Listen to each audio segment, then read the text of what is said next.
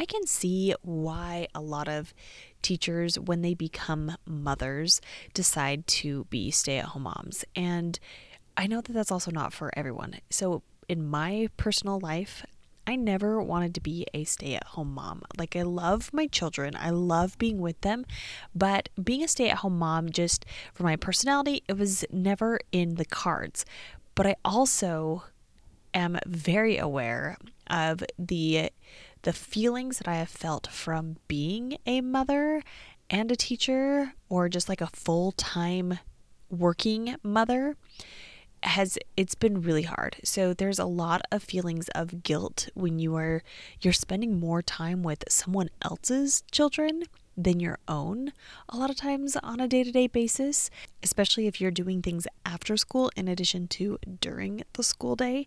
So here are my 3 tips and strategies to help you manage those demands of being a teacher mommy.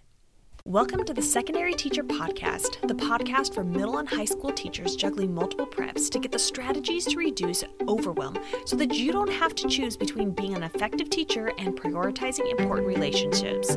I'm your host, Khristen Massic, a 10 year high school engineering teacher, former middle school assistant principal, and teacher coach. Every week, we will discuss strategies, systems, and time saving tips to help you not only survive but thrive as a multiple prep teacher my very, very first tip, and probably like if you only listened to one of the three tips, this would be the one, is to get your time sensitive tasks completed while you are at school. I will say from personal experience that the most stressful thing is like if I have something that I need to do the next day like I haven't finished my lesson planning or or there's just something that's like looming over my head that I must get done it makes it harder to spend quality time with my family especially as the night kind of like draws on so sometimes I have like tried to like multitask and I'm cooking and I'm like on my laptop and then I'm not really like present so I've definitely done that. Then the other times, the other things that I've done is that I've noticed that I've gotten like short with my kids. Like when I'm putting them to bed, if I have something that I have to get done that night in order to be prepared for the next school day, it is so hard for me to relax and enjoy the time with them. And instead, I get like I said, I get short with them because I'm like, you just need to close your eyes. You need to go to bed.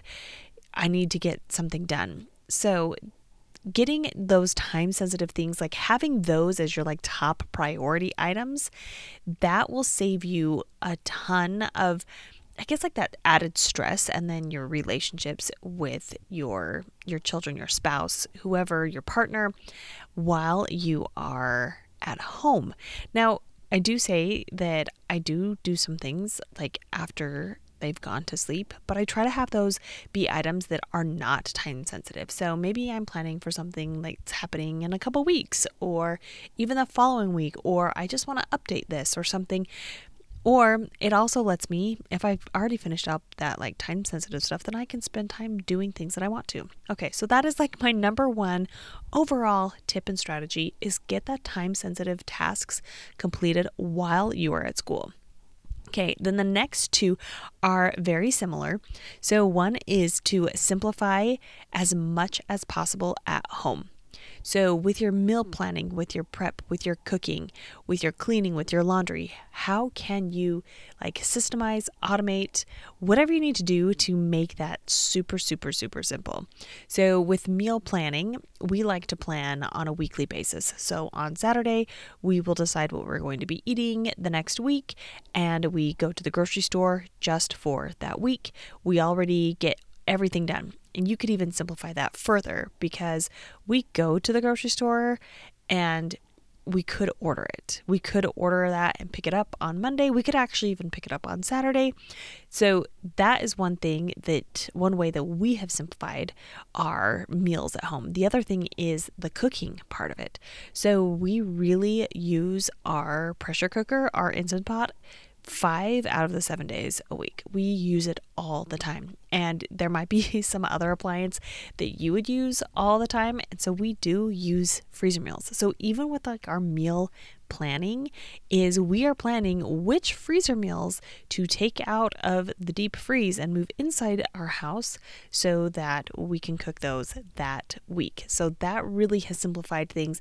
We actually we go once a month and we make 20 meals at a time. So we just always have them in our freezer and we just keep doing it and doing it and doing it. And that has really, really simplified like our stress because when you come home from school, you are tired. Like you have been, you've been having like all these like decisions you're having to switch things you're you're fatigued you are very fatigued and then you're you go pick up your kids and there's all sorts of other like dynamics that happen. I know, like with one of my children in particular, I think she is like the model student at school. And when she comes home, she kind of lets out like all of her emotions that she wished she would have been able to let out at school, but it's a safe place at home. And so there could be like heightened emotions. So being able to like have things simplified at home makes it so that I'm not like super stressed on getting the cooking done, getting the cleaning done, getting all of that done. And I can focus on like helping her regulate her emotions. And then, like I said, then kind of like decompress myself because of what had happened during the school day. So then my third tip, which is like pretty much the same as the second tip, but in a different location, is simplify as much as possible at school. So, this is with your unit planning, your lesson planning, your grading, your emails, like any of those other tasks that you do on a day to day basis. Just simplifying things as much as possible will really, really help you First off, it will help with that decision fatigue. So you're already going you will have de- decision fatigue no matter what because it's it's decisions that you're making as you're teaching. When students aren't getting something and you're having to figure out how to explain it in a different way, you will still have that. So what you want to minimize is the planning and the decisions that you need to make within your planning. So, one of the things that I love to do is I love to have templates and things that I just repeat over and over and over again. So, with protocols, if I'm using a jigsaw, maybe I don't use a jigsaw every single week in all of my classes. Maybe it's like every other week, but I could be using a jigsaw every other week in all of my classes. And quite honestly, I could even do a jigsaw on the same day in all of my classes just with different content. So I'm not having to like think about like rearranging my room or what are we going to do? Are we going to do all like all of our labs on certain days? And sometimes it is easier to have all of stuff out so that I'm not having to like jump between like one class and another class and one's doing a lab and one's not doing a lab and one needs things out and one doesn't and equipment and everything. It just simplifies things so that I always know what's happening, and so do the students. So, Jared also does something similar, and he teaches like every Monday. So he's on the block schedule, and every Monday is when he does his lectures. He does just in time teaching all the time when he's in the shop, but that main, like, hey, we're going to come together, we're going to do like direct instruction, that is on Mondays. So it is every other week for students is when they get like that direct instruction lecture. He also knows every Sunday night that he will be doing a lecture on Monday. He's made it that way. He knows that it's going to be there. It's it's predictable. Also, doesn't really switch up how he does the direct instruction, which could seem boring, but really he's only doing this every other week for his students. It can get like a little monotonous for him, but super super predictable. The kids are taking the notes the same way. They're they're like interacting with each other the same way. There's formative assessment the same way every 2 weeks, every other week. But it has simplified the planning and the prep that he needs to do while he's at school. I could probably talk about this stuff forever, but I'm going to wrap up this episode so that you can get on to doing whatever you need to do for the remainder of the day. And I just want to recap what I went over. So, we're talking about three tips and strategies for managing the demands of being a teacher mommy. The the big one, the First and foremost, one is get your time sensitive tasks completed at school. The second one is simplify as much at home as possible. And then finally, simplify as much at school as possible.